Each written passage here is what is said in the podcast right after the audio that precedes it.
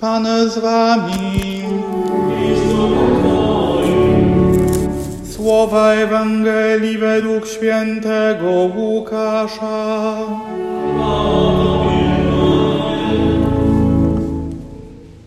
Rodzice Jezusa chodzili co roku do Jerozolimy na święto Paschy. Gdy miał lat dwanaście, udali się tam zwyczajem świątecznym. Kiedy wracali po skończonych uroczystościach, został Jezus w Jerozolimie, a tego nie zauważyli jego rodzice. Przypuszczając, że jest w towarzystwie pątników, uszli dzień drogi i szukali go wśród krewnych i znajomych.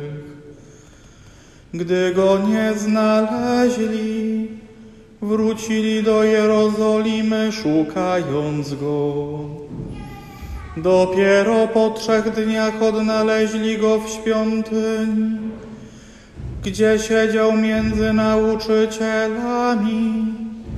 Przysłuchiwał się im i zadawał pytania. Wszyscy zaś, którzy go słuchali, byli zdumieni bystrością jego umysłu i odpowiedziami. Na ten widok zdziwili się bardzo, a jego matka rzekła do niego: Synu, czemuś nam to uczynił? Oto ojciec Twój i ja z bólem serca szukaliśmy Ciebie. Lecz on im odpowiedział, czemuście mnie szukali? Czy nie wiedzieliście, że powinienem być w tym, co należy do mego Ojca?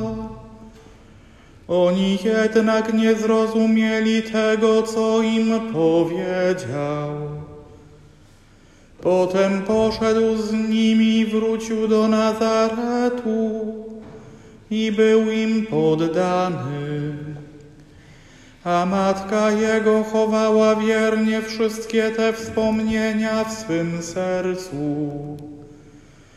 Jezus zaś czynił postępy w mądrości, w latach i w łasce, u Boga i u ludzi. Oto słowo Pańskie.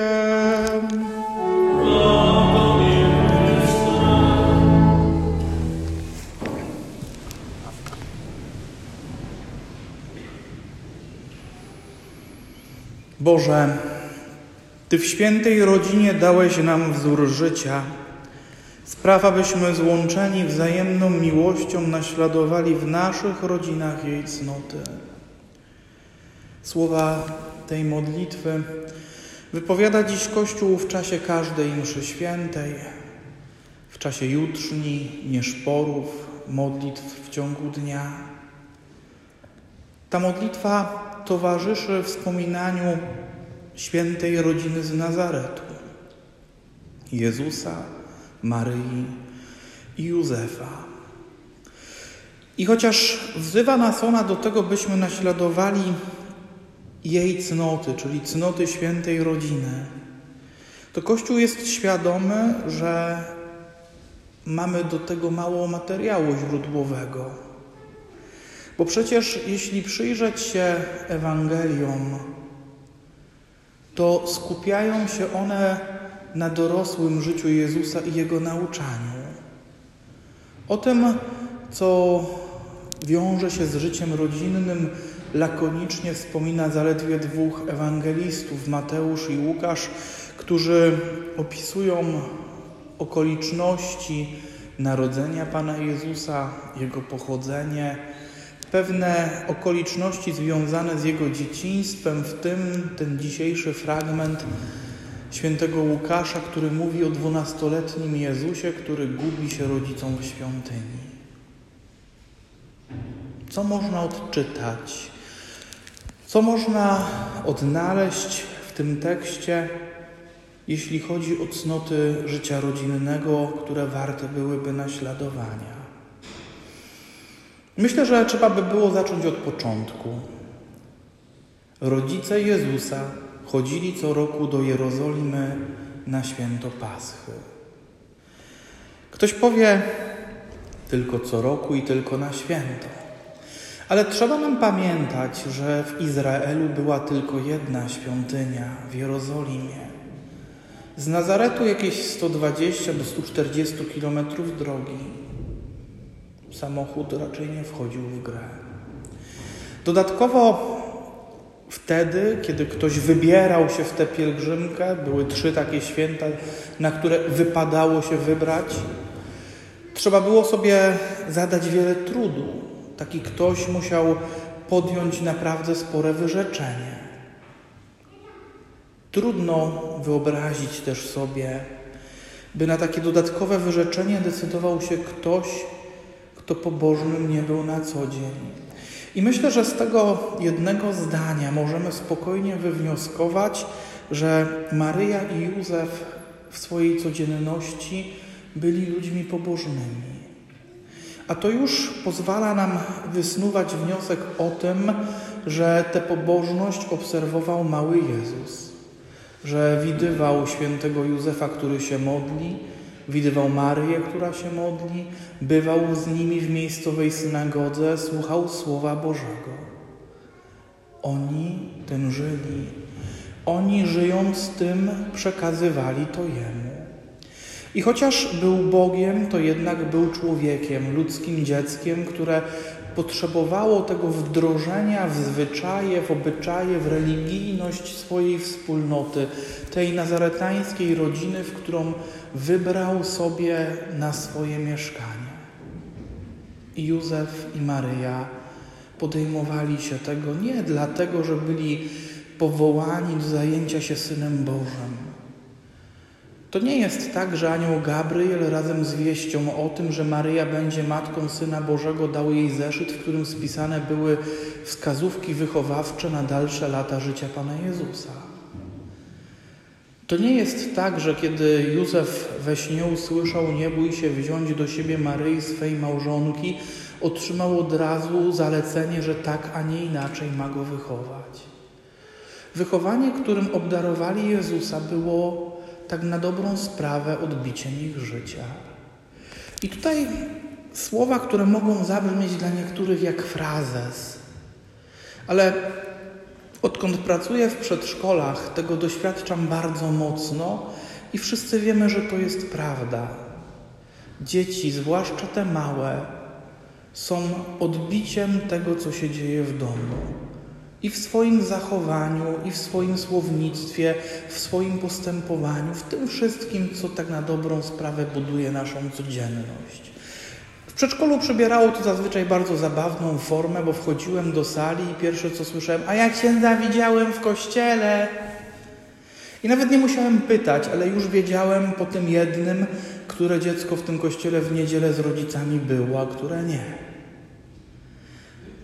Równie dobrze szukając negatywnego przykładu, można by powiedzieć, że doskonale zdawałem sobie sprawę z tego, w których domach relacje między rodzicami nie wyglądają fajnie, w których domach rodzice nie zwracają się do siebie pięknie i ładnie, bo te dzieci też znały wtedy różne słowa, których być może jeszcze nie powinny były wcześniej słyszeć, a jednak. Więc pierwsza rzecz, którą możemy wyczytać i której uczy nas dzisiejsza Ewangelia, że rodzina jako wspólnota jest środowiskiem, którym poprzez wychowanie przekazuje się dziecku pewne wartości. I choć jest to truizm, to warto o tym pamiętać. Druga rzecz, która gdzieś jest ukryta w kartach tej Ewangelii, to myśl o tym, że Maryja i Józef potrafili budować relacje Jezusa nie tylko ze sobą, ale też z Bogiem Ojcem. Bo koniec końców, kiedy się im zgubił, nie odnaleźli go na targu wśród różnych błyskotek, nie odnaleźli go ganiającego z chłopakami i bawiącymi się w jakieś gry, znaleźli go w świątyni. I znowu Znaleźli go w bardzo szczególnych okolicznościach. Jezus siedzi wśród nauczycieli. Postawa siedząca wówczas była postawą tego, który naucza. Jezus zadaje pytania. To był wtedy ogólnie przyjęty sposób uczenia. Nauczyciel stawiał pytanie, wsłuchiwał się w odpowiedzi uczniów, jeśli trzeba było, korygował, jeśli nie potrafili odpowiedzieć, sam podpowiadał, jak być powinno. A więc Jezus dwunastoletni siedzi między mędrcami i jest opisywany jako ten, który uczestniczy w nauczaniu. Jest kimś, kto Boga zna i potrafi przekazać prawdę o nim. Co więcej, w pewnym momencie tej historii staje się nauczycielem dla swoich rodziców. Jest tym, który przez swoje pytania stawiane Maryi i Józefowi zwraca ich uwagę na to, przecież wiedzieliście, że ja nie jestem zwykłym dzieckiem. Poprzez okoliczności mojego przyjścia na świat zostaliście powiadomieni, że jestem synem Bożym. Dlaczego się dziwicie? Że ja, Boży Syn, jestem w tym, co należy do mego Ojca w świątyni.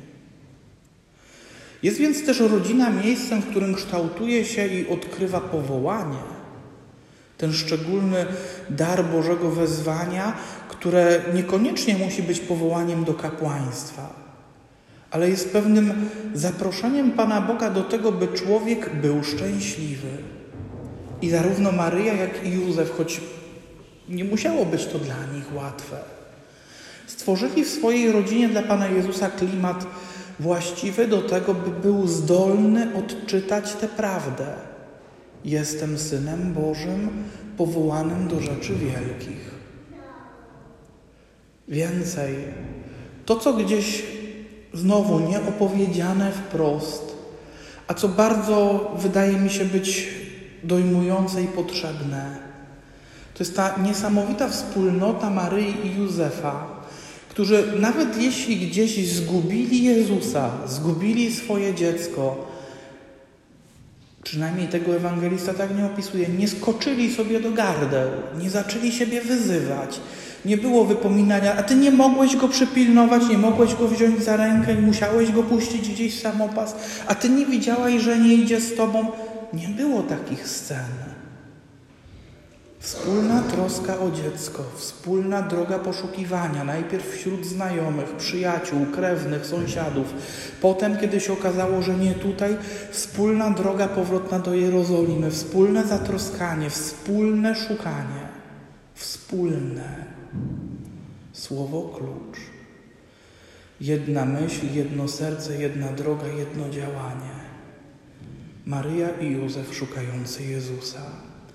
I może to też jest ważna informacja dla nas, że trzeba budować tę wspólnotę w swoich rodzinach.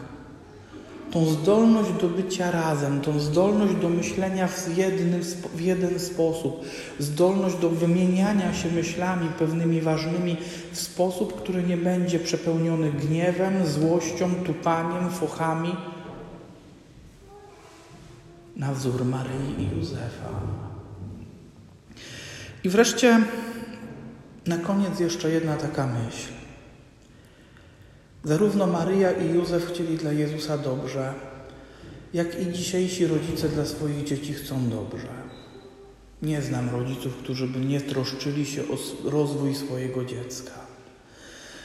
Wyrażamy to w różny sposób.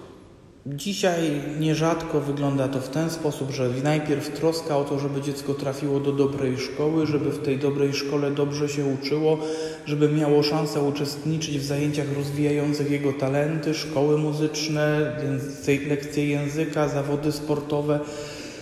Szczerze powiedziawszy, nawet nie wiem, czy byłbym w stanie sobie wszystko wyobrazić i wszystko wypowiedzieć.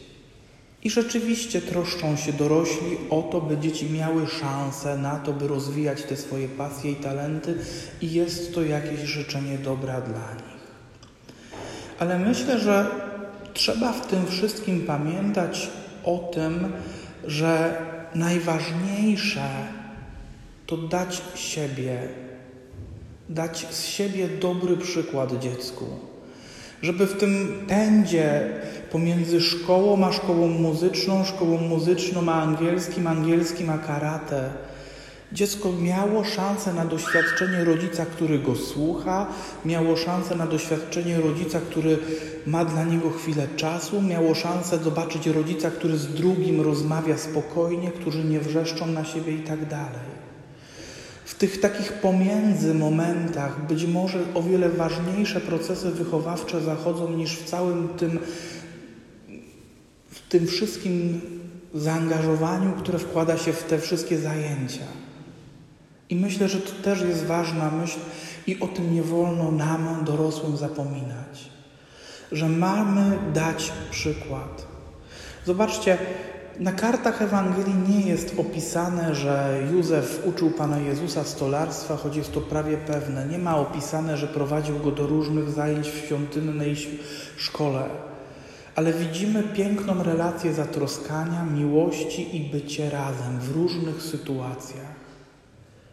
I myślę, że ten przykład pięknego człowieczeństwa, przykład pięknej wiary, której się nie wstydzili ani Maryja, ani Józef, to było to najcenniejsze, co jako człowiekowi przekazali Jezusowi.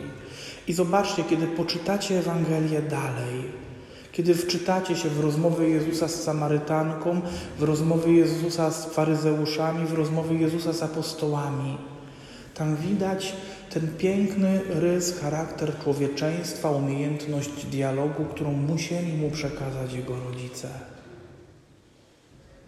Tego nie nauczył się w szkole. To był przykład, który odcisnął na nim piętno. I wy także, tym jacy jesteście, odciskacie niesamowicie wielkie piętno na swoich dzieciach. To jest zarazem piękne i trudne Dlatego proście świętą rodzinę, abyście potrafili kształtować swoje życie rodzinne na wzór cnót, które w świętej rodzinie odczytujemy.